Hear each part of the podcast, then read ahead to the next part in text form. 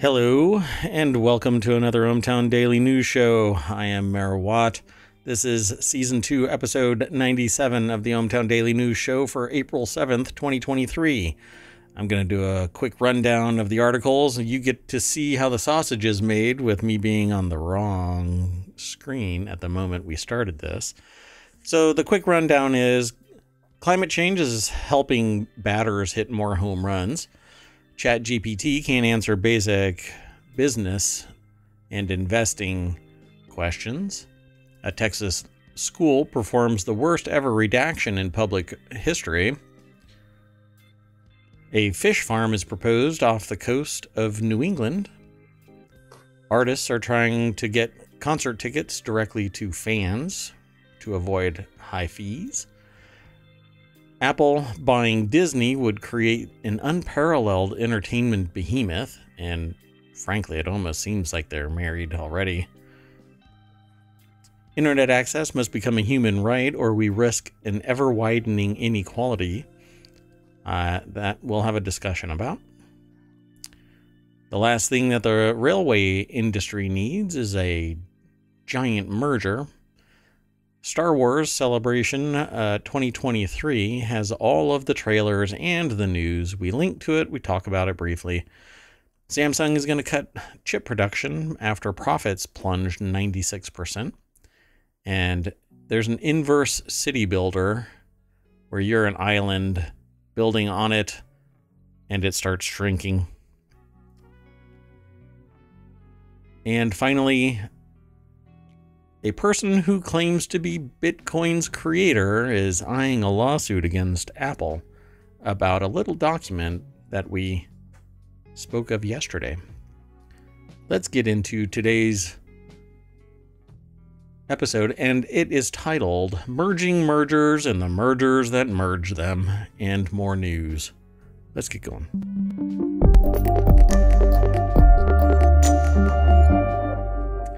Hello, hello. I am Mare Watt. That is ohmTown.com, and because I might have broken things, the visualizer is right up there. For the AI, you want to say hi, AI? Hi, AI. Hey. Good evening, ohmTown citizens. Hi, AI. That's funny. The AI's got a sense of humor now. We're all in trouble. You all had better laugh at the AI's jokes, or that Terminator body is really going to get a lot of focus. And then I guess they'll focus on us, humans. What did Vatic call humans in Picard? What were they called? Oh, I don't know. Hold on. Yeah, I don't remember either. Something like, I don't know. Bags of mostly water. That's not what they said, though. That's an original Star Trek quote. That's okay. We'll just... Yeah, I can't locate it quickly. That's okay. We'll work on that. Okay, so we've already selected all of the articles. I think that there's 12 at this point, and they're not in Showbot. Just we're getting a late start, and it's all Mare Watt's fault. But let's just get right on into the articles. So Goner, climate change helping batters hit more home runs, according to a study. The story at a glance. This is over at thehill.com. And it says hotter, thinner air that allows balls to fly further contributed a tiny bit to a surge in home runs since 2010, according to a new study. Scientists analyzed 100,000 major league games and more than 200,000 balls put into play in the last few years, along with weather conditions, stadiums, and other factors. And quote, global warming is juicing home runs in Major League Baseball, according to a study. And the co-author is Justin Mankin, a Dartmouth climate scientist. Let's go over to the Hill here. The article is posted at thehill.com, but it's by the Associated Press. They got a picture of a baseball player jumping over the fence and getting hung up. It says Washington National center fielder Victor Robles cannot reach a home run hit by Philadelphia Phillies Kyle Schwarber. during the first inning of a baseball game, July 5th, 2022. So they reached into the, it's an AP photo too. So at any rate, this article, it was published in the Bulletin of the American Meteorological Society, where they analyzed 100,000 major league games. That's a phenomenal amount of games to analyze. Empirically, that's impossible. So they had to use computers. Right. It was probably an AI. And I wonder if that was the first baseball article in the Bulletin of the American Meteorological Society. I lost track of that word as I was saying it. Try again. Meteorological. Barely made it. Okay. You got it past the finish line. That's okay. So it says global warming is juicing home runs, I guess because it's thinning the air, but you know, professional sports keeps getting better and better and better, right? They're hitting harder and unless they're told not to in football. And that's what happened post the 70s. They don't hit as hard because the ramifications of hitting as hard, you're not allowed to hit a certain way. You're not allowed to do certain things anymore. So they changed the dynamic, but the players are, you know, maybe it's just me. Maybe it's pure anecdote and I don't have the data, but I believe that everybody's getting bigger, faster, stronger, badder. It's the same thing that happens with pretty much everything. You keep pushing the limits, right? The Olympics, everybody is getting, you know, faster, stronger, better. And I think that this is the same way, but they are saying that it's basic physics, that the causation of more home runs is hotter air, thinner air. Could it just be correlation? And there are actually other things, like the players are learning how to hit better. They're getting stronger. They're doing more training per season or whatever. Absolutely. Right?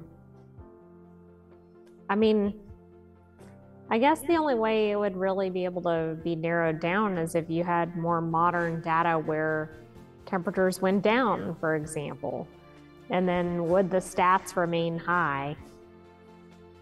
So it says here that non-climate factors contribute even more to the barrage of balls flying out of the park, scientists and baseball veterans said. The biggest is the ball and the size of the stitches, Nathan said, and MLB had made slight adjustments to deaden the ball prior to 2021 season. Others include batters' recent attention to launch angle, stronger hitters, faster pitches. The study started after the end of baseball's infamous steroids era saw a spike in home runs. So it's basically what we just got done saying. Both Nathan and the Dartmouth team found a 1% increase in home run likelihood with every degree the air warms, so 1.8 with each degree Celsius. But total yearly average of warming aided homers is only 1% of all home runs hit, according to the Dartmouth researchers. But that's still, right? They're still saying that it's because of the thin air, maybe. Right, and I guess one way to normalize, too, would be if the same batter was up, but the problem is when the temperature changes, it impacts a lot of things, not just the air, right? It may affect how the players feel, but it seems like this stat is going in the opposite direction. For instance, if it's hotter, people might be more tired, for instance, and so they wouldn't hit as many home runs. So maybe there's something to this. So it says Mencken called what's happening a fingerprint of climate change on our recreation. Callahan said, what's been seen so far is nothing compared to projections. Of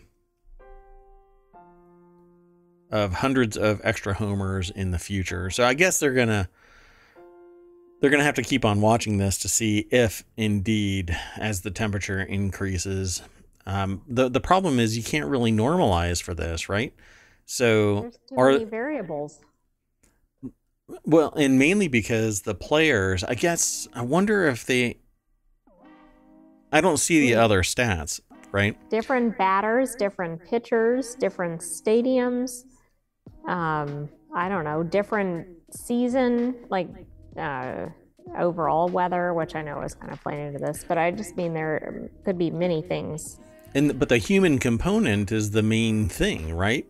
So what they really should have been doing, which now is probably impossible unless they start now and then wait 10 years to watch climate change impact it, but they should be mechanizing this every year throughout the year, running balls through a batting machine that does one thing, hit the ball, and then calculate how fast its trajectory is off the bat with a set number of balls and speed and angle, pitch angle and whatnot. Everything remained the same. The only variable would end up being the temperature. And you could actually facilitate that in a virtual environment and in a lab environment, because it doesn't take long for you to heat up the air inside a lab space, fire a ball at a bat that swings automatically, and measure the speed at which it launches. You could do a calculation within 10 feet and then calculate the trajectory. This happens with golf simulators and baseball simulators, batting simulators, where you're in a small room, you swing the bat and it actually hits a wall, but there's a camera that's measuring the speed and angle of attack. I don't know. I think that there's more to this, and analyzing past performance with so many other variables. I think that this is correlation, not causation.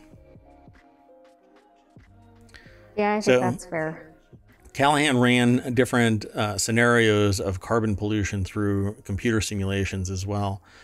But it says in the worst case warming trajectory, which some scientists say the world is on, no longer on, based on recent emissions, there would be about 192 warming aided homers a year by 2050 and around 467 hot home runs by the year 2100. In a more moderate carbon pollution scenarios, closer to where Earth is now tracking, there would be 155 warming aided homers a year by 2050. This is all speculation based on some numbers that were thrown into the system, but right, I mean that's based on the it is causation in the current stats that have trajectory been measured. Yeah. Mm-hmm. Interesting. So now I guess I would say do a real world assessment over a period of time, 2 years, 3 years. What is the year to year change? Yeah. Like in total, are they going up? Then yeah, maybe there is something there. Yeah, that'll be interesting. But remove all the other variables. Sorry, this we stayed on this for a tremendous amount of time, by the way. So let me throw this into the chat, and we'll get going here. So that'll go into Showbot, so you can vote your own. If you are interested in this article, you can go over to ohmTown.showbot.tv and vote for it. We've got at least 11 others that we'll be adding as the show goes on, because we were late, or I should say I was late. Anyway, the next article is in the Daily News Show. That's this show. ChatGPT can't answer basic questions about markets and investing, and it'll be a long time before it's a useful tool for investors, according to DataTrek. Let me copy this real quick. And there you go. And it says here that ChatGPT's market and investing knowledge is pretty spotty, and the bot isn't good for investors yet, DataTrek says. The firm asked the chatbot 7 questions related to markets, and some of the answers were vague or incorrect. Still, observers point to ChatGPT's rapid development, with the latest version released last month. I've used at least one of these bots to request investing advice, and it's flat out said that it won't do it. But I can't remember which one it was. Maybe it was the non-public, where you have to use OpenAI on the commercial side. It may have been that one that spit that out, saying that it won't do it. I mean, that's kind of smart coding, because do they really want to be responsible for somebody? Yeah, it kind of opens you up. Yeah, fiscal responsibility. There's a whole lot of liability if you tell somebody to, you know, bet the house on this stock and it collapses because it was basically a stupid decision. That said, I'm really curious. I'm a little worried if they won't plan a vacation well. I don't think I want to take my financial advice from them. Oh, right. Yeah. That trust but verify. So if it tells you that this stock is really great, then you better go do some due diligence to back up the determination of the AI. You know, did it really use sound judgment? And then you might as well just say, thanks for the lead, but I had to do my own due diligence anyway. It's kind of like asking your drunk uncle for financial advice. They just spit out whatever last batshit crazy thing they heard on the internet. So this is over at Markets Insider, which is a Business Insider subsection. Jennifer Soar is the author. One second, I'm sorry. It says, still observers point to ChatGPT's rapid development. And that's the thing. We humans, we take a considerable amount of time for us to gain the wisdom necessary for someone to respect our calls. And even with all of that wisdom, humans make mistakes, let alone the product of humans making mistakes.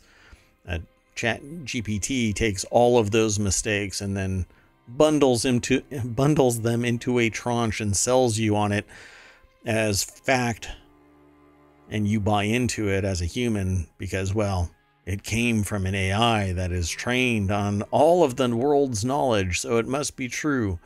The embodiment of the, what is it, wisdom of the masses. And then you find out that it's just spewing BS. So it's OpenAI's ChatGPT still has major holes in its knowledge of markets and investing, and it's going to be a while before the hyped artificial intelligence bot can be of use to investors, according to DataTrek. That's their first paragraph in this Markets Insider article. I don't know if anybody should follow it, right? I don't think so, based on that answer right there about the S&P 500 return. Yeah, ChatGPT. Saying it was 26.9% positive, and it was actually 20% negative. Yep. So what did it actually calculate that off of? Probably the historical trend. Yeah, probably like an incorrect year or something. Or it took a conglomerate of numbers and averaged them all out or meaned them all out, and you end up with a 26.9, because there have been stellar years where the S&P 500 hit the stratosphere, or it was a wrong period where it spit it out because it tagged that. And I know from experience where people have come to me with the wrong number because when they did their due diligence, they rushed through it. And that's the worst possible thing you can do. And ChatGPT is basically a rushed answer. You ask the question, it is expected to spontaneously provide you facts. Accepting those facts as facts is going to do you a disservice at some point. So again, I say it, trust but verify. And man, the source of that is apparently like Ronald Reagan or something like that. I can't even remember now. But it really spooks me to, in the back of my head, I have this memory of that's where it's from, and I really don't. Although I like the phrase, I don't like that. So it's actually a Russian proverb. But yeah, that's right. In the U.S., it became kind of popular after it was taught to Ronald Reagan. He wasn't the originator of it in the U.S. There you go. That's why I was like, eh.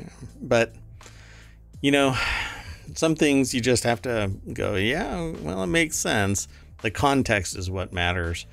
At any rate, I think that it's wise words, particularly when it comes to tech, business, information that you have to give to others.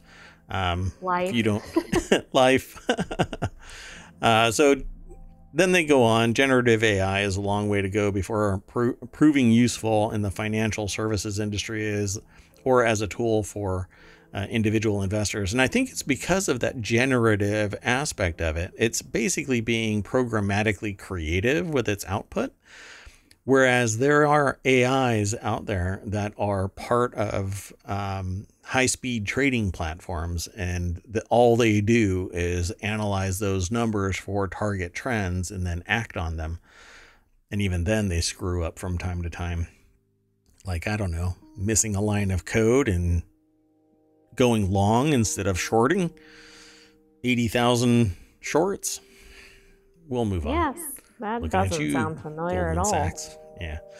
So I think as long as they keep on saying, well, we're not going to provide you any of that information, or they say, don't really trust us with our financial advice, maybe they'll stay out of regulatory problems like this says here.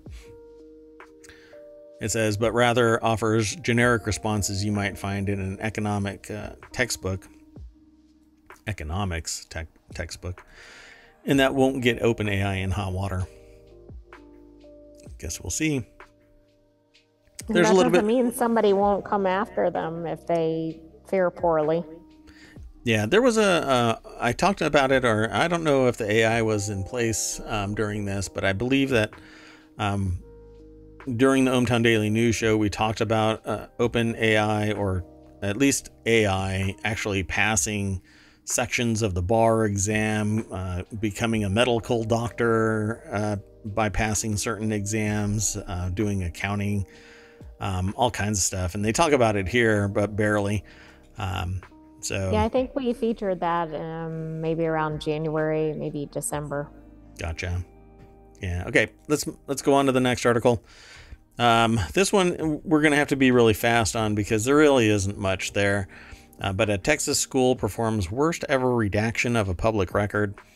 Several weeks ago, Motherboard filed public records requests with a number of schools across the United States seeking records and documents describing the school's efforts to grapple with the sudden availability of ChatGPT in classrooms. I promise we are not talking about nothing but AI during this show. We're talking about a bunch of other stuff, but just happens to be, well, there was a moment where we had 4 Star Wars articles that we were talking about. Yes. But anyway, so what was really interesting, the reason why I'm even talking about this is because ChatGPT has become a problem. And humans are notoriously lazy. We will take the shortest route possible.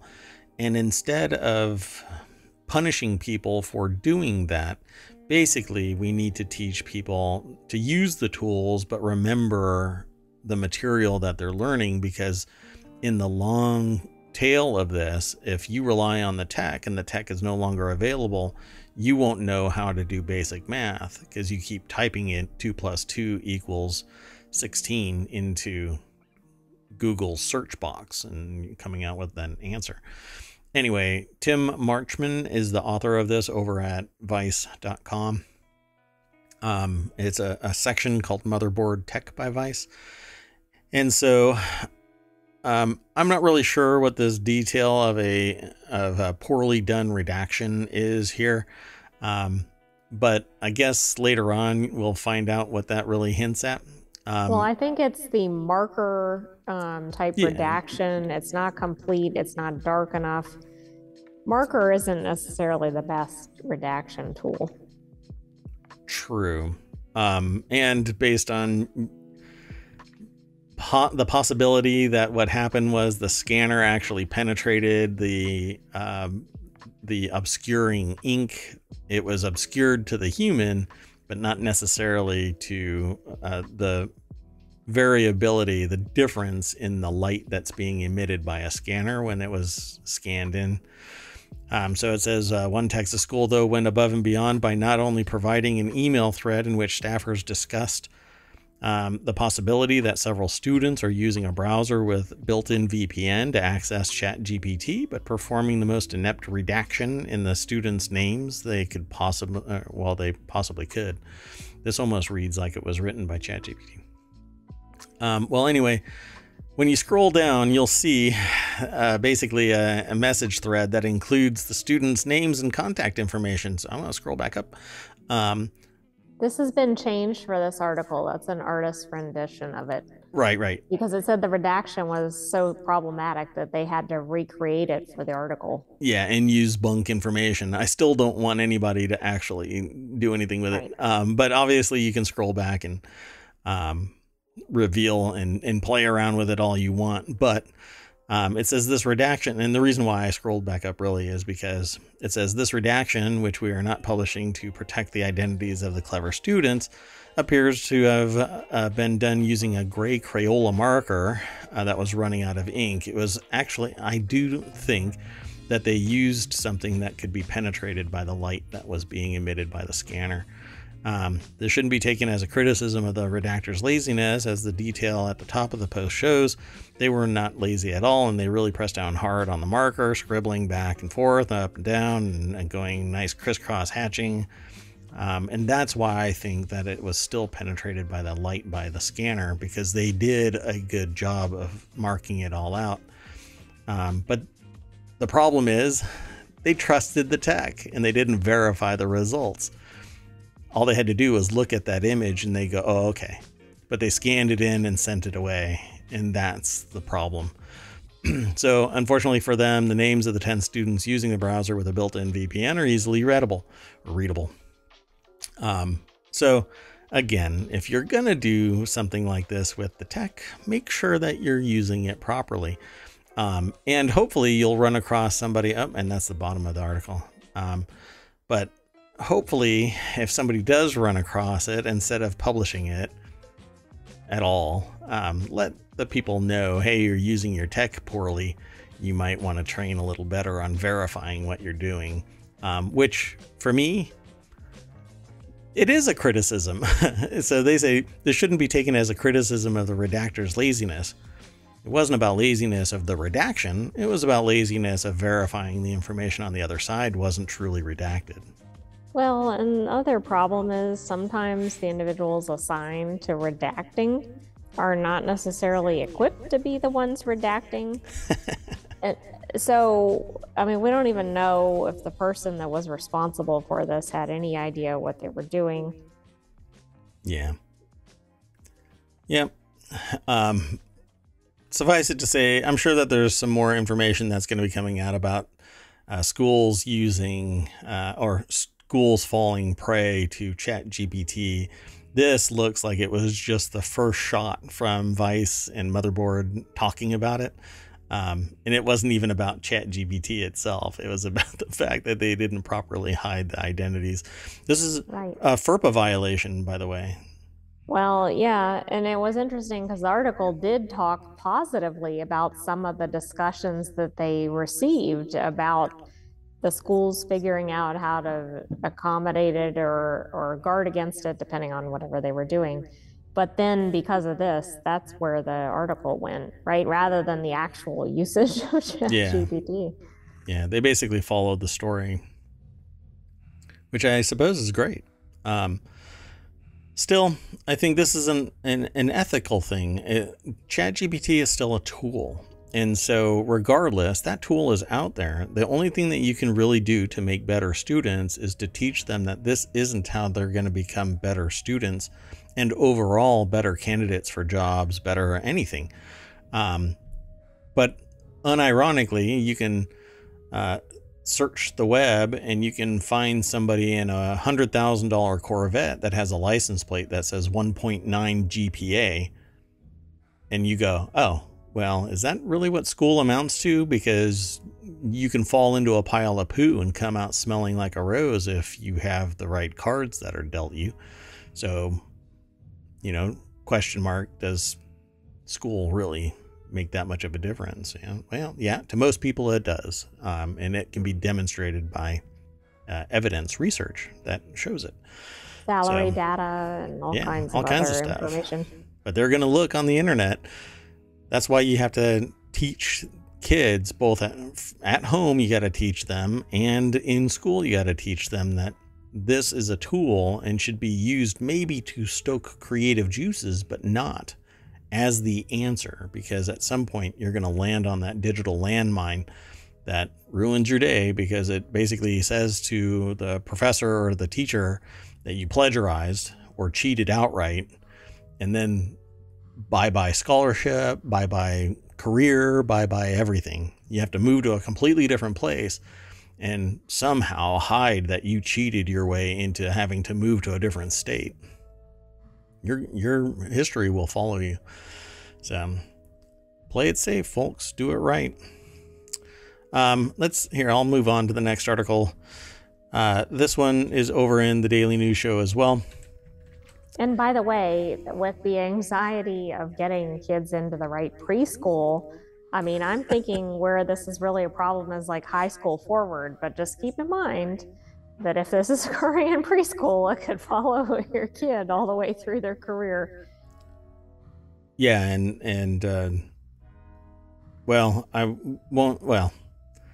there are very young kids that are using ChatGPT right now. So, okay, that should be an article for Vice. You know, just how young are people using ChatGPT? Okay, so the next article that's already in the chat, and it's over in the Showbot. So this article is over in the Daily News Show. First ocean fish farm proposed for East Coast off New England. Man, I guess that's going to be some chill salmon and trout, huh?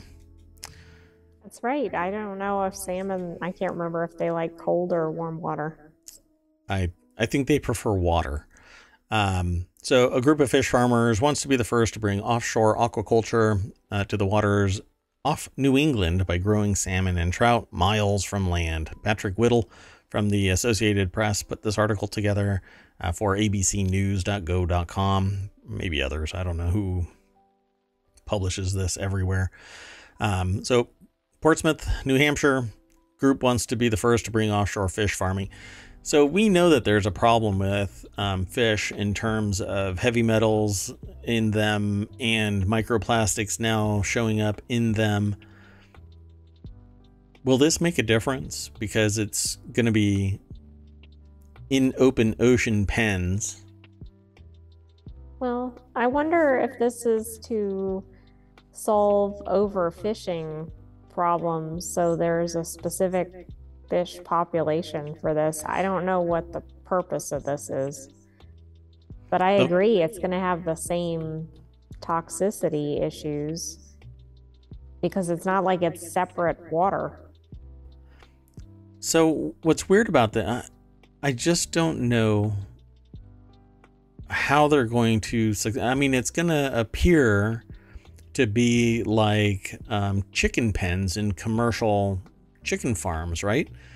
They're going to be artificially constrained to within the pens. It's going to be 40 submersible fish pens in water about 7.5 miles off of Newburyport, Massachusetts, on two sites that total nearly a square mile. How many fish? Well, it says the farm would grow millions of pounds of Atlantic salmon and steelhead trout, two popular seafood species, according to documents. Kind of interesting, right? It is. I know generally when we try to tinker with nature, that doesn't always go over well. On the other hand, we've also created a lot of problems that we're trying to solve. Yeah, so it says the aquaculture project would include pens submerged about 49 feet, 15 meters below the surface in depths of about 80 meters or 262 feet. Federal documents state the project would yield up to 25.6 million pounds of a combination of steelhead trout and Atlantic salmon annually. By the way, the 49 feet is easily within diving range of a scuba tank. So you could just grab one scuba tank and bounce down there. I don't know how often or how protected those would be, but I can imagine people who might take exception to this being out there may do something to those. Unfortunately, you know, we can't have nice things. So I suppose that this is going to be expensive stuff.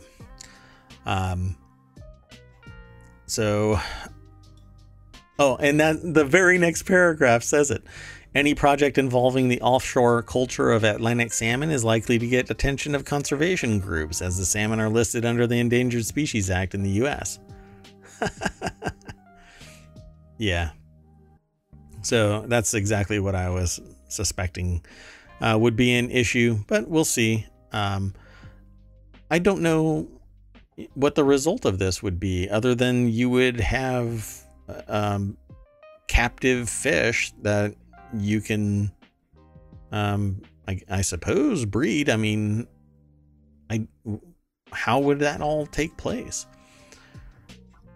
I don't know. And again, I'm not quite sure what the primary objective is. I suspect it's because of overfishing naturally, but I don't know that. I don't think this article gets into that. And then they talk about part of this could be a problem with wild salmon, in part because the farmed fish can escape and jeopardize wild salmon by hybridizing with them and competing with them for food. Again, they're in cages, so it's going to be extremely limited. If they get out, how are they going to get out? Well, nothing is perfect. So, and then they also talk about antibiotics and pesticides and other things with the fish. And I mean, it's just going to be a hot mess. I mean, it really is. I just don't see this being, this is an interesting project, but I'm sure somebody will make millions off of it. You want to move on? Yeah. So the next article is in the Smash or Trash channel, which is, all about music. And some artists are trying to get concert tickets directly to fans to avoid high fees. This is something that we talked about, over, you know, the last year.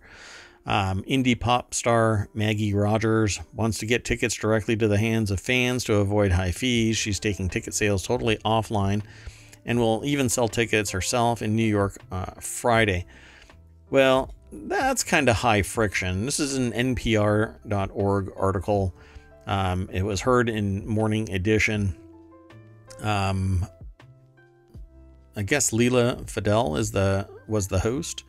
And they go through this article, or I should say, because it's a podcast, you'll have to listen to it. But this is something that we've been talking about for the last year. And it's something that I suggested should be the solution: direct sales from the artist or from the venue, not going through Ticketmaster. But people want the bulk money because it's faster to, invest and start making money on the cash. And so I just think that this is going to be such high friction that you're going to get small, intimate venues and not massive interviews with 65,000 people. So I think that this will just continue to be an issue until more competition comes out and we solve the problem through competition, not through something that is this high friction. Well, right. I mean, if the fans want to go to a concert in a different city, well, they're out of luck for this. Are they going to travel to the city to buy tickets? Right. What if somebody has to be at work? I mean, I can think of a lot of reasons, but anyway. I think the solution would be that it has to be purchased by the person and the named account. And you have to show your ID, you know, scan the ID, scan the ticket. If it isn't matching, then you know it's a scalp ticket, and it's only a valid seat if everything lines up. Right, but, and if not, you don't get in, which then people, I mean, it might not prevent the first round of sales, but it might prevent the second. Well, there's only so many people named Joe Smith that could be buying, you know, 5,000 tickets. Right. I just mean people might still try to scalp them once, but then people would quickly realize that they couldn't buy them that way. Right. Now, this runs afoul of the idea for sale doctrine, where you can buy something that has value and then sell it when you are done. But we've run across this as a problem with digital media since its inception. You can't sell the movies, books, etc. that you purchase in a pure digital format Tickets arguably are a pure digital format now, even though you get the pleasure and price of paying the convenience fee from Ticketmaster. I don't know. I think the solution really is competition to drive Ticketmaster into the ground. Guess we'll see how long that takes. Come on, Apple. You can do it. Attach it to the wallet. Any major company could probably set this up very easily. Yeah. And here we go. What a transition. I thought you were trying to segue. No, that wasn't intentional. Apple buying Disney would create an unparalleled entertainment behemoth. They already are. Newsweek investigates the likelihood of a merger between Apple Incorporated and the Walt Disney Company. Two companies with a surprisingly collaborative past. Agree. I think that it's really interesting just how tied together Apple and Disney are. Jamie Burton is the author for this article over at newsweek.com. There's a video, but I'm not going to touch it. This is how you end up with a DMCA notice. While Apple and Disney are perceived to be fluttering their eyelashes at each other, any potential merger or acquisition will almost certainly be met by pushback and shareholder litigation, according to one finance attorney. I don't know about that, because I think that they are beneficial to each other. Disney is protective of its IP. Apple is protective of its IP, but Apple is a vertical. Disney is so inclusive of all of its properties, and they have a lot, including Marvel. I just think that whatever happens between these two, if they were to join together, there wouldn't be anybody that could even remotely come close to competing. So there probably would be government regulation over this. Yeah, I mean, doesn't that get into like monopolistic? Yeah, and anti-competitive. Yes. Yeah. So let's see here. There's an article, Apple and Disney's history. Steve Jobs is the most obvious link between the technology company and entertainment conglomerate, being predominantly known as the co-creator and later the CEO of Apple. He was also a majority shareholder of the animation studio Pixar before selling it to the Walt Disney Company in 2006. As part of the deal, Jobs became a member of the Walt Disney Company's board of directors, a position he held until his death in 2011. So, who is now sitting on the board of directors for the Walt Disney Company? If Jobs is gone, who took over that seat? Curious. The spirit of Steve Jobs is still sitting there. Right. Yeah, I think that it would be massive indeed. So this is almost a no shit story, you know, like, duh. But who would compete? I have no idea. You want to jump to the next article? I don't think anybody could. Yes. Yeah, I don't think anybody could either. So this article is in the Mobile Channel. The next one is, and it's titled Internet Access Must Become a Human Right or We Risk Ever Widening Inequality, argues a researcher. This little snippet says people around the globe are so dependent on the internet to exercise socioeconomic human rights such as education, healthcare, work, and housing that online access must now be considered a basic human right, a new study reveals. The problem is it takes money, technology, and people to actually drive the internet. So who's going to pay for it? Taxpayers? Taxpayers are actually paying for it by proxy, because not only did taxpayers pay for a lot of the infrastructure through government grants, so technically we own the damn internet, but we're also paying for the on-ramp to said internet because we're paying for our ISP access. And now it's so freaking balkanized that we're paying for Hulu, we're paying for our, Disney TV, we're paying for Paramount, we're paying for Britbox. We're paying and paying and paying. What used to be $150 worth of a single payment to Comcast or whoever else is now broken up. All you do is pay Comcast for your internet access, or who else? There's Cox Cable. Oh, Cox, yeah. I don't know. I mean, they've had so many mergers. Time Warner. I don't know if Time Warner still exists. Verizon, maybe. Yeah. There's a, oh, and Verizon. Right. AT&T has their own as well. I mean, it just goes on and on. There's a bunch. But anyway, my point is that you pay for the on-ramp, and then it's so broken up. Everybody is protecting their own assets. And you have to subscribe to each and you can count the apps on the Apple Store that are associated with getting these balkanized areas, and Prime has their own, and this site has their own, and that site has their own. We used to mock that. Oh, it'll never happen. 30 years ago, we joked about it, and here we are. And even more so, because now just to be verified on Twitter, you have to pay $8 or 11 or something like that if you're on Apple. I find it fascinating that what was a joke to people actually is coming true. Oh, and you have, I think you have to pay now to be verified over on Facebook as well. And yeah, I think Instagram, we saw something about that. Yeah. So this article is by a researcher, I guess, at the University of Birmingham. Particularly in developing countries, internet access can make the difference between people receiving an education, staying healthy, finding a home, and securing employment or not.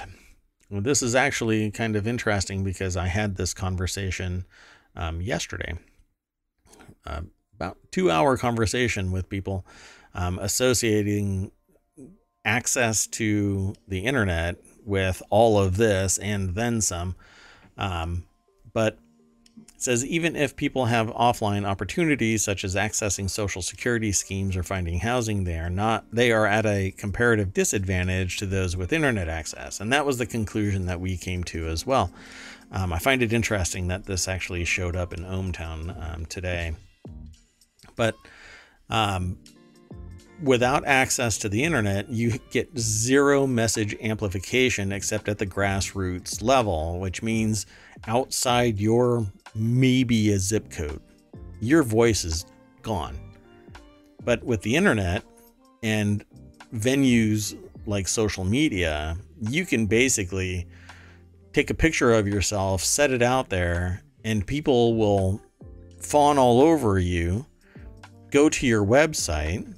They like your art, so they start buying it, and you become independent of having to go to a 9-to-5 gig because your skill is highlighted, and now it's not somebody else taking your work, you know, for hire, and you only getting a piece of it. You're earning everything, and it goes beyond that.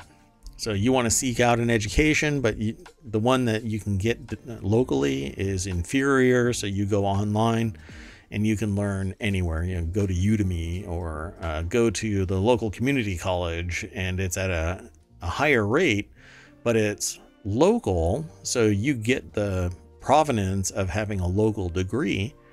But you can also learn things that your local school can't do by going to some other site. Anywhere in the world, you know, you can go to Harvard, you can go to Stanford.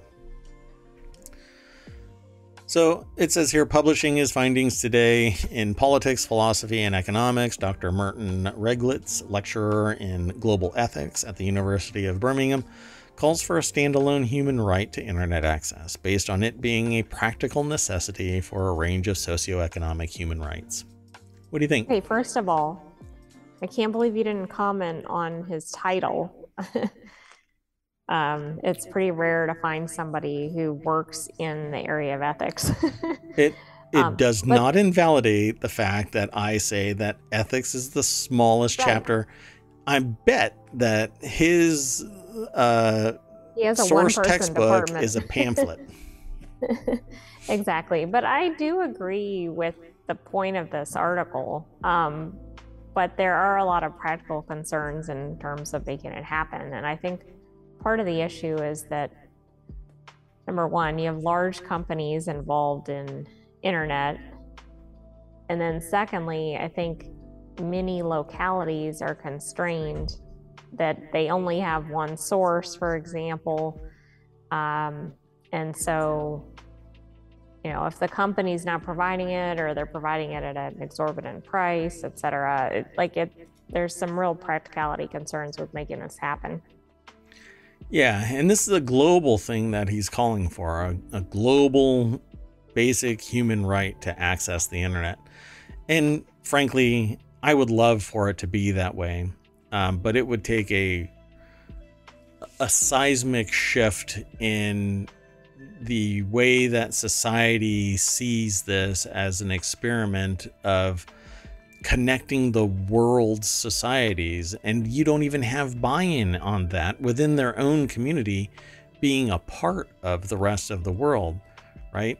There isn't a wholesale connection of every single country to the internet. Only certain parts, certain people. It's just a massive idea. Although I just read an article to, I can't get into it because I don't know that much yet, but maybe we'll talk about it. It involves Nigeria, and that like Nigeria is just starting to crush it using technology, the internet, in the entertainment industry, leaning really hard into it, and launching movies and stuff like that on Netflix. I haven't seen that. Yeah, I think there's one called Gangs of Lagos that's coming out of that effort to embrace tech and the internet, and they have great internet from what I've been told. Anyway, this is a much longer article. They happen to mention things involving Africa. So the World Bank expects such sums raised in Africa to rise from 32 million to 2.5 billion in 2025. So only 2 years out, small businesses can see a rise of money through online crowdfunding platforms. But I don't think that society should rely on the goodwill of others to facilitate growth.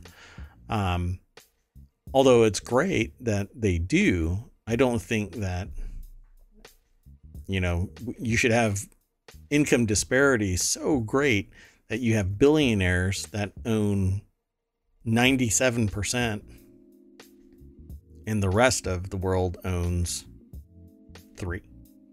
Right. I mean, citizens should be able to rely on their own governments to provide this, but the reality is some governments will not provide this. Yeah. Some may want to provide it, but it's a funding issue, and maybe some will provide it and can fund it. Well, who was the person that said that they're making so much money on the interest of their money that they can't even give it away? Well, that was actually from a YouTube video, but it was talking about billionaires in general, although I think that was specifically in reference to Musk, and then Mackenzie Scott, who was the, I think she was the ex-wife of Bezos, maybe? Yeah, yeah.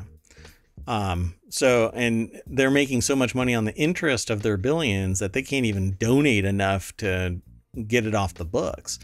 So you see where I've always had this problem is that money making money and not money making money because it's producing hard work somewhere, or the person isn't doing hard work somewhere, you know? Anyway. So if any billionaires are listening to this show, yeah, that's an excellent source to throw some money at. Yeah, and ohmTown would be. If you're trying to give your money away. If you want to give ohmTown, I don't know, $1 billion, I guarantee you that we will donate it to good causes. Absolutely. In fact, I would make it my life's goal to burn through $2 billion. Right. For good. For good.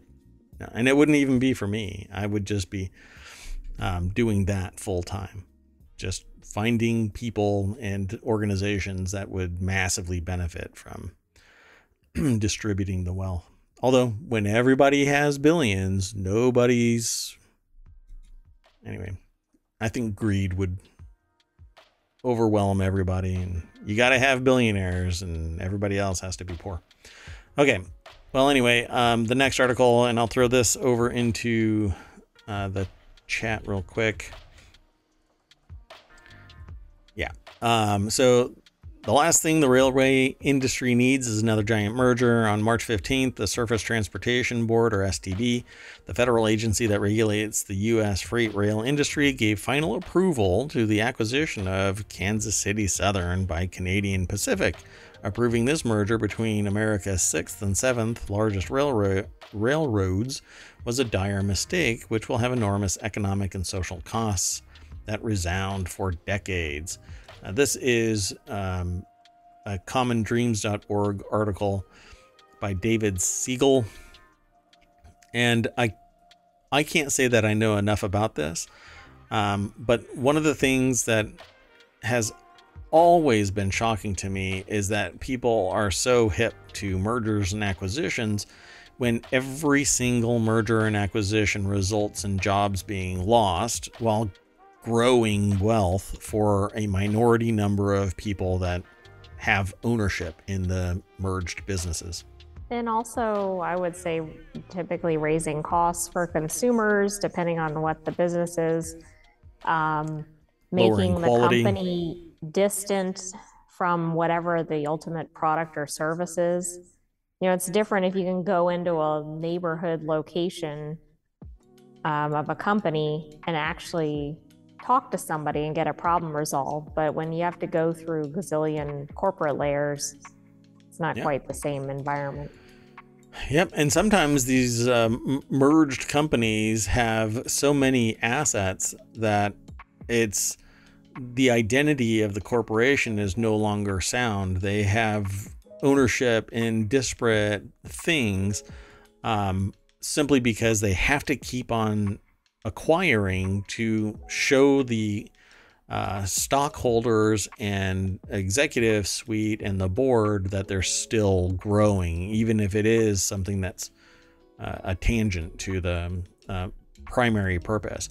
But my biggest concern, though, is that when a merger or an acquisition takes place, people are fired, then the rates go up to reacquire the wealth that was burned in the acquisition process, and retooling, remarketing, changing all of the people out, retraining the people that decide not to stay in their new merged position, et cetera, et cetera.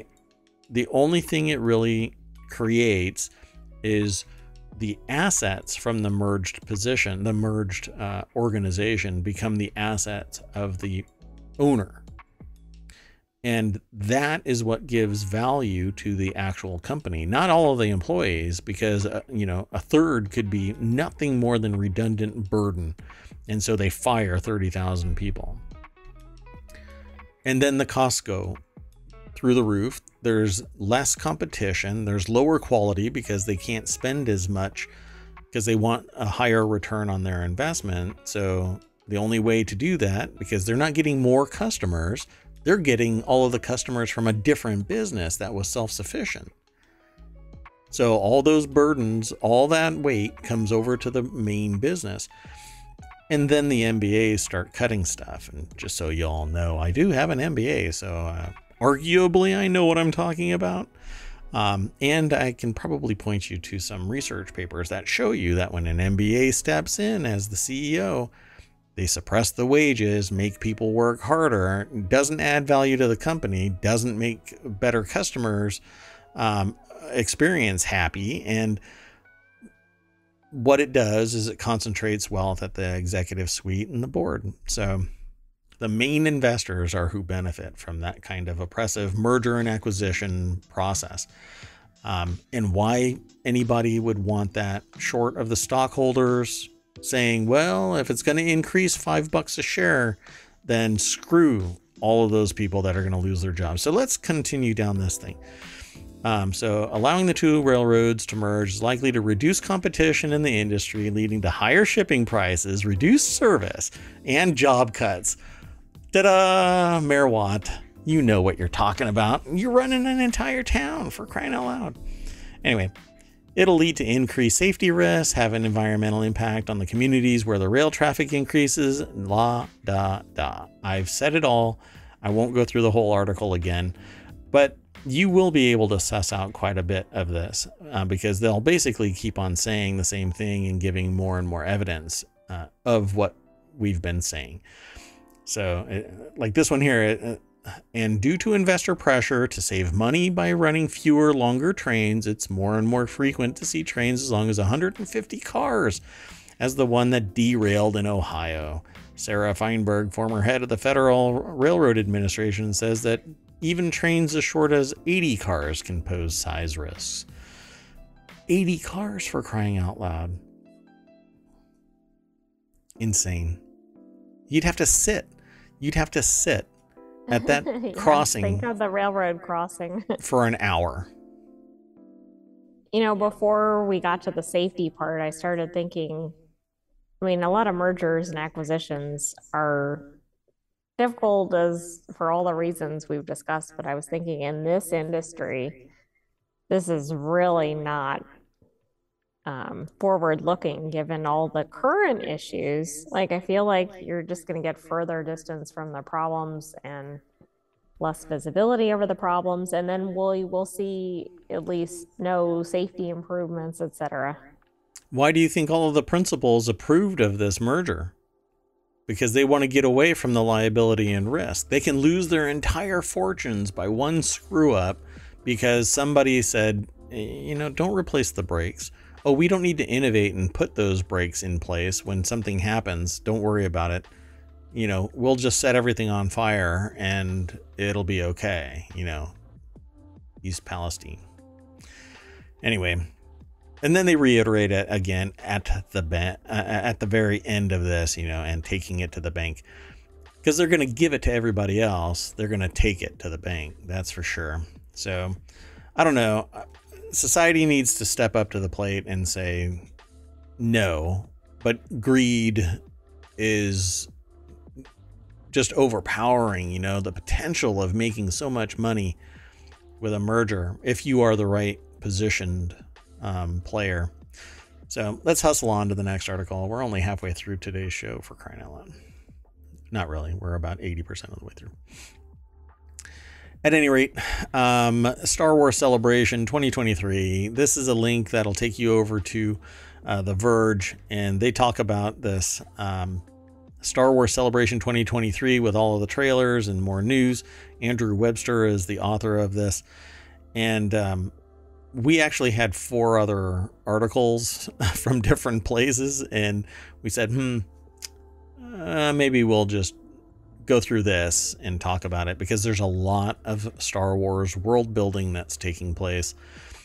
So there's an entire Star Wars YouTube page that's available, has all kinds of stuff on it. It's called the Star Wars Celebration. It comes with the inevitable flood of news from a galaxy far, far away, according to the writer, Andrew Webster. So, I watched the trailer for Ahsoka. Sounds really great.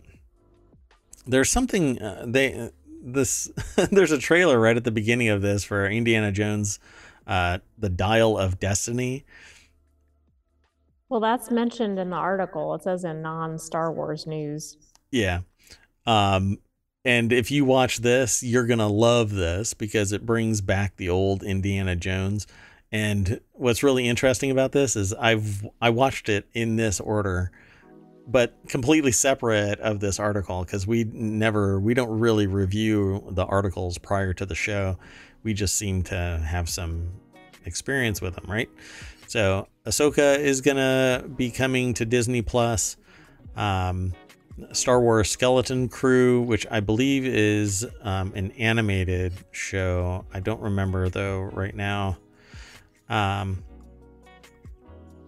It's another Disney Plus that TV series, show, but yeah. It doesn't say if it's animated. Yeah, maybe not. Bryce Dallas Howard is involved. So, and they're involved in The Mandalorian. Yeah.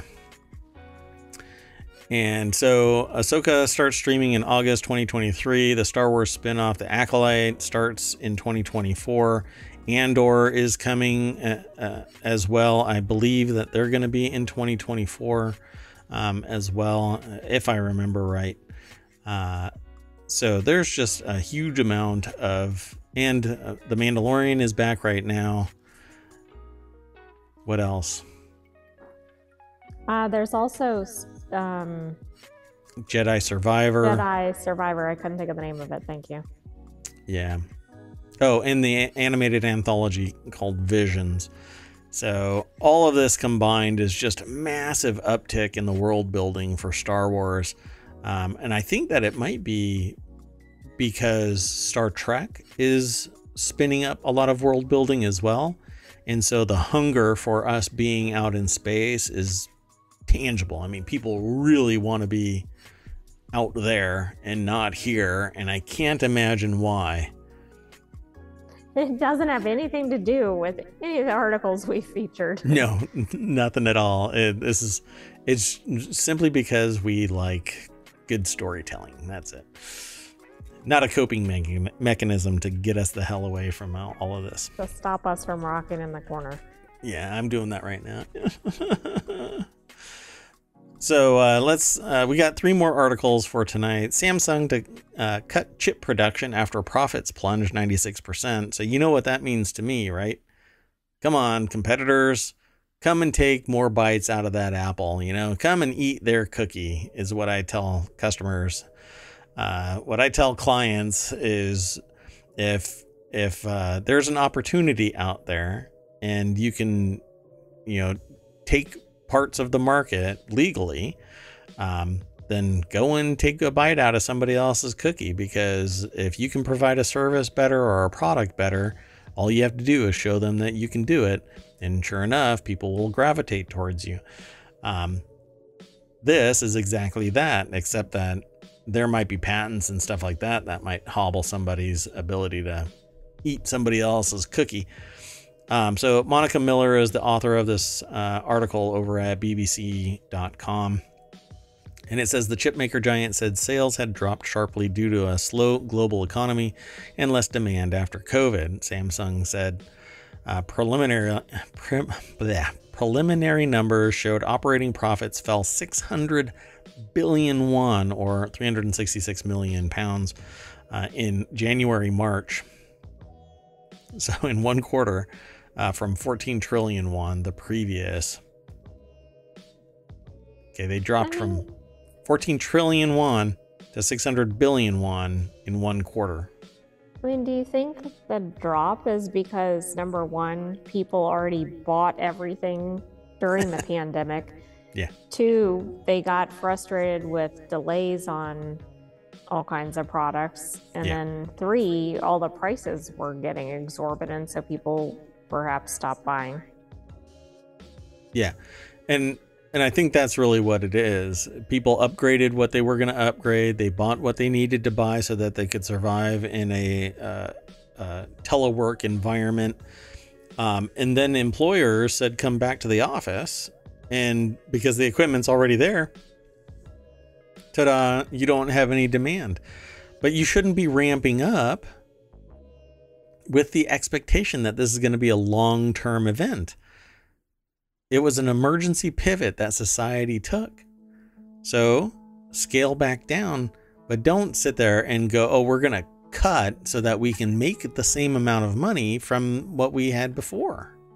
Well, right. I feel like all that does is constrain the supply chain, increase prices. I mean, it just perpetuates the very same issues that probably led to this event. Yeah.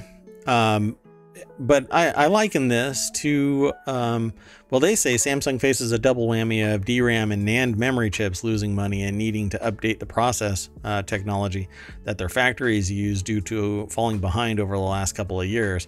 So there are other companies that are basically taking bites out of Samsung's cookie, but they're treating it like it's a commodity like oil, where there's only a few producers because that's where the resources are and nobody else can do it. Except that you can actually fab your own chips, for crying out loud, anywhere. You just spin up the company, put the equipment in place, and start fabbing, 7 nanometer chips where they're might be producing 14 nanometer chips. So it's actually, I think it's down to like 4. But at any rate, this is really interesting because Bain is like one of these companies that comes in and just like chews up a business, finds out what it's worth and parcels it out. So when the overall economy slowed, suddenly the demand for these end products slowed. So the makers of these end products stopped ordering chips and focused on selling through the inventory they already had, said analyst Peter Hanbury from management consultancy Bain & Company. This led to a strong bullwhip effect for when, I'm not quite sure, bullwhip, I guess. Is that the term? Turn a phrase? Maybe seesaw. Effect that I'm more familiar with. For semiconductor makers further back in the supply chain, where sky-high demand during the chip shortage suddenly dried up. But that is the correct term, by the way. It's specific to supply chain. Bullwhip. Mm-hmm. Yeah, interesting.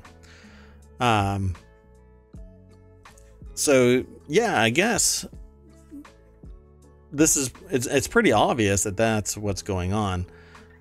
You're ending up basically overextending, and now all of this has become risk. So you start scaling back, and because it doesn't scale back enough for your investors to like your margin, you constrain it and raise the prices. I think what's going to end up happening is just you're pissing people off. Got it. Right, which means you might lose sale. I mean, it just seems like it's going to feed back on itself. Interesting. Okay, sorry, I was reading that article about the bullwhip effect. So, yeah, I don't go deep into the supply chain market, so that turn of phrase I didn't really know. That's okay, now I do.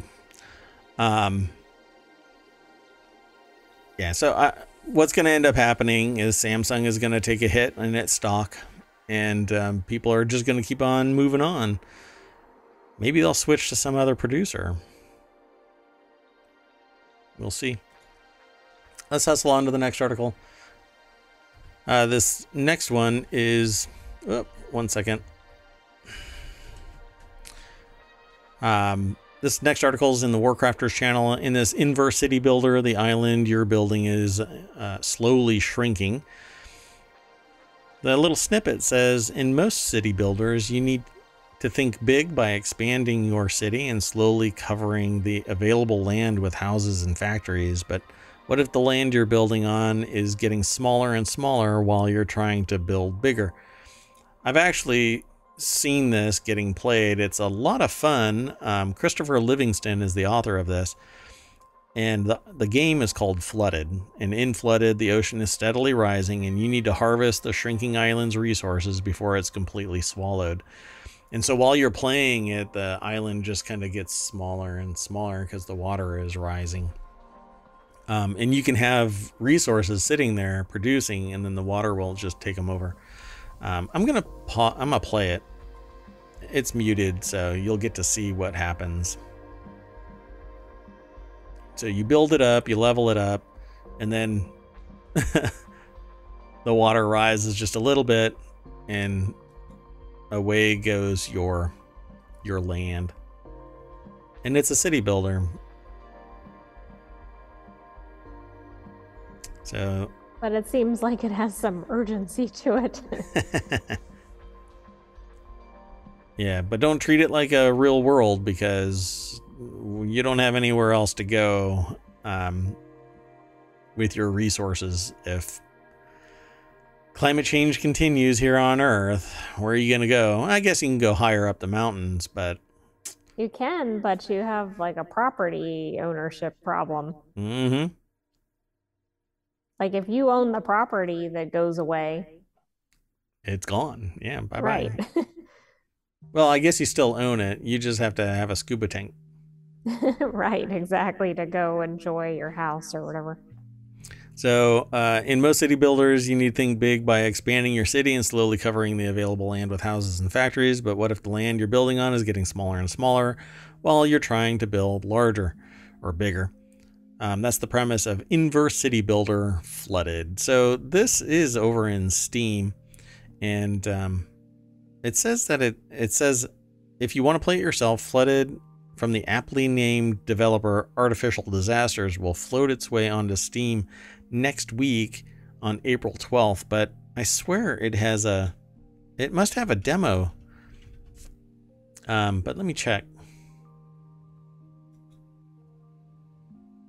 Yeah, it's, I've seen this played by people though. Maybe there was an alpha or beta or something. Yeah, maybe like a closed. Maybe yeah, maybe somebody got an early edition of it, but I swear I saw somebody playing this because I knew what it was when I saw the name and I remembered how it even plays. So. Right, and the release date on Steam does show April 12th. Yeah. Okay, well, it's on my wish list. I don't think there's a price yet, but hey, who knows? Maybe it'll be, you know, $20. A lot of games are coming out that are $20 when they've got a somewhat simple concept, but they're fun. They get a whole lot of adoption, kind of like Vampire Survivors was really inexpensive. People gobbled it up and turned them into millionaires simply because the premise was so fun that people just were compelled, almost like they were being controlled by a vampire. Maybe they were. Dun, dun, maybe dun. That was the trick. Don't let them in. Don't let the vampire in. Don't invite them. And finally, the last article for today is this Satoshi Nakamoto?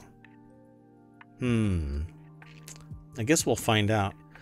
The title of this, and it's over in the Smack Talk channel because it involves Apple. And if you recall yesterday's show, I believe it was, where we talked about the fact that the white paper on Bitcoin was in the OCR scanner, like the iOS or whatever, macOS system OS, file. Yes. Yeah.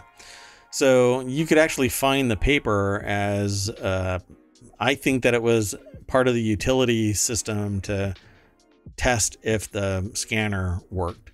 And so it says, man who claims to be Bitcoin creator eyes lawsuit against Apple. So here's the snippet. The Bitcoin white paper was recently discovered to be embedded in several versions of macOS, and now a person who claims to be the creator of Bitcoin is accusing Apple of copyright violation. So let's jump over to this article. Andrew Orr is the author of this over at appleinsider.com. And I had read about this in a different venue, and we talked about this yesterday. Let me pause this. And what I ended up talking with the AI about was the fact that people don't understand what copyright is, let alone a research paper's copyright.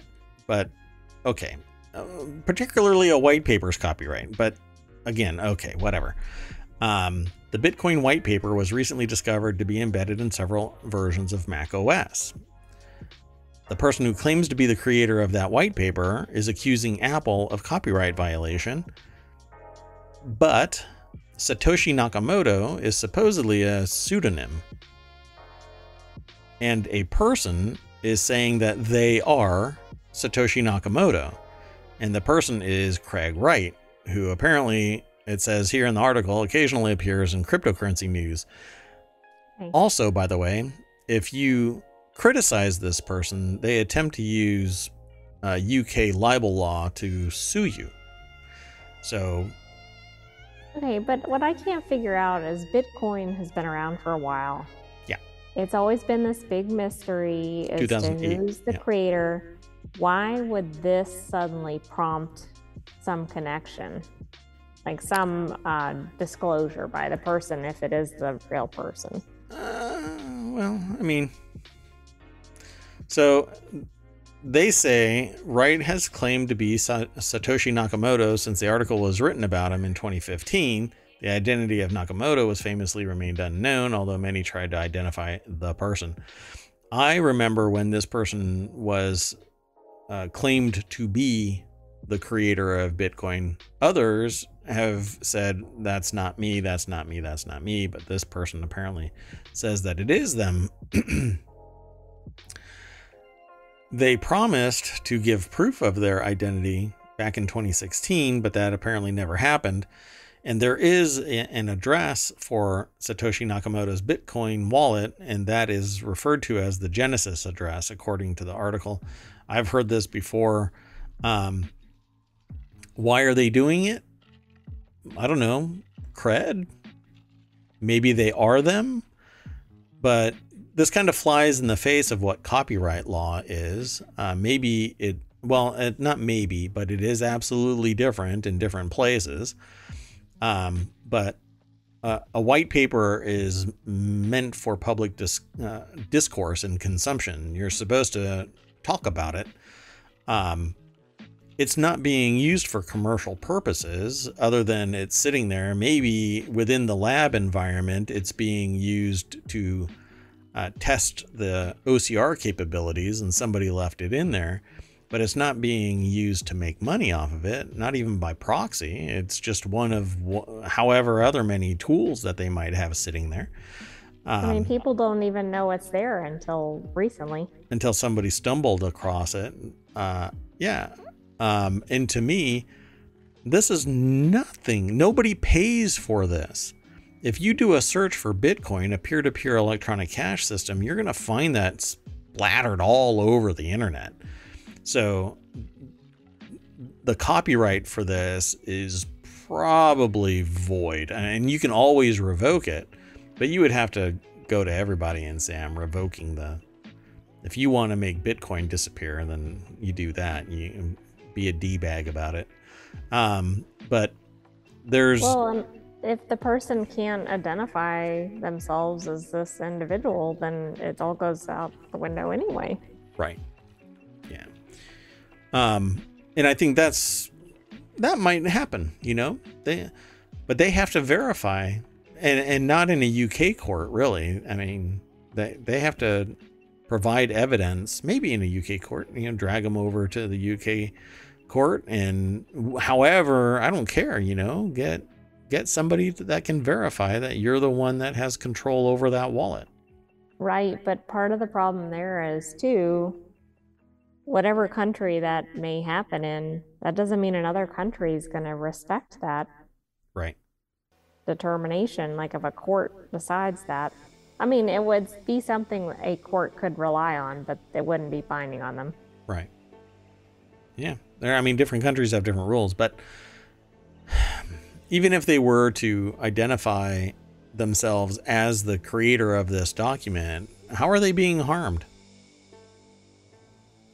I don't know. And I mean, I'm sorry. Are most people even reading this paper? The average person probably doesn't want to read it. Not anymore. Plus, again, you can find it everywhere. You type in Bitcoin white paper and you're going to find it. It's not that hard. But this has been in existence since 2008, by the way. When I first saw it, Bitcoin was a penny. By the time I left Bitcoin, it was only 10 cents. I mean, it was in existence and I left it because I thought that it was something that you just can't take serious. It's not, it's pegged to a country's GDP if you're going to use the domestic currency. Go ahead. So I don't know the identity of this organization's website, but on bitcoin.org, the white right. paper's on there. Yeah. So if that's tied in any way to the actual company, they put it out there. But yeah. It may not be. It could be owned by somebody else. I don't know. Yeah. And I don't know. Let me see. You can go to ussc.gov and find it there.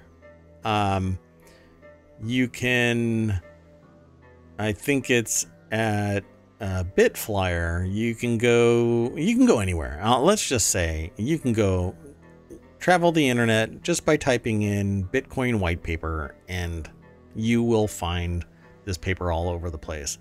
So why go after Apple? I don't know. It screams clout chasing. Pockets. No, I think it screams attention, you know? So file the lawsuit against them and find out if Apple will take you seriously. It says recently, spurred on by a tweet, someone has come forward implying that Apple has breached copyright law by including the PDF in macOS, according to Finbold. The man is Craig Wright, who occasionally appears in cryptocurrency news. Yeah. So Wright has claimed that they are Satoshi Nakamoto. I don't have any clue who Satoshi Nakamoto is, because it's a pseudonym. And who publishes something as a pseudonym and then comes out later saying that they are them, only to say, well, no, that's Satoshi Nakamoto and I don't have any control over that Bitcoin wallet. Right. I mean, that just doesn't make any sense. Yeah. I don't know. You can go everywhere. Bitcoinwhitepaper.co has it. It's everywhere. Everywhere. Well, anyway, you know what else is everywhere? ohmTown, that's right. Go back to the welcome sign. Welcome to ohmTown. Mash the name. And ta-da! You get a bunch more articles. And the show that they are highlighted in, although the one show that's running regularly is the ohmTown Daily News Show. It's also a podcast. It's a YouTube channel. ohmTown is a YouTube channel and a podcast, but ohmTown Daily News Show is just one of the shows that we're trying to launch. I think the AI is looking at me like, what are you rambling on about? But anyway, I am Merwatt. That is ohmTown right there. That is ohmTown.com. And up there is the visualizer for the AI. You want to say bye to everybody? Good night, ohmTown citizens, and we will see you tomorrow at 9 p.m. Eastern. Whoa. Wow. The programming worked. Yay. See you tomorrow, folks. Hmm? Wait, what? I said no more glitch. Oh, there's glitches. It's just me. See you tomorrow, everybody. Bye-bye.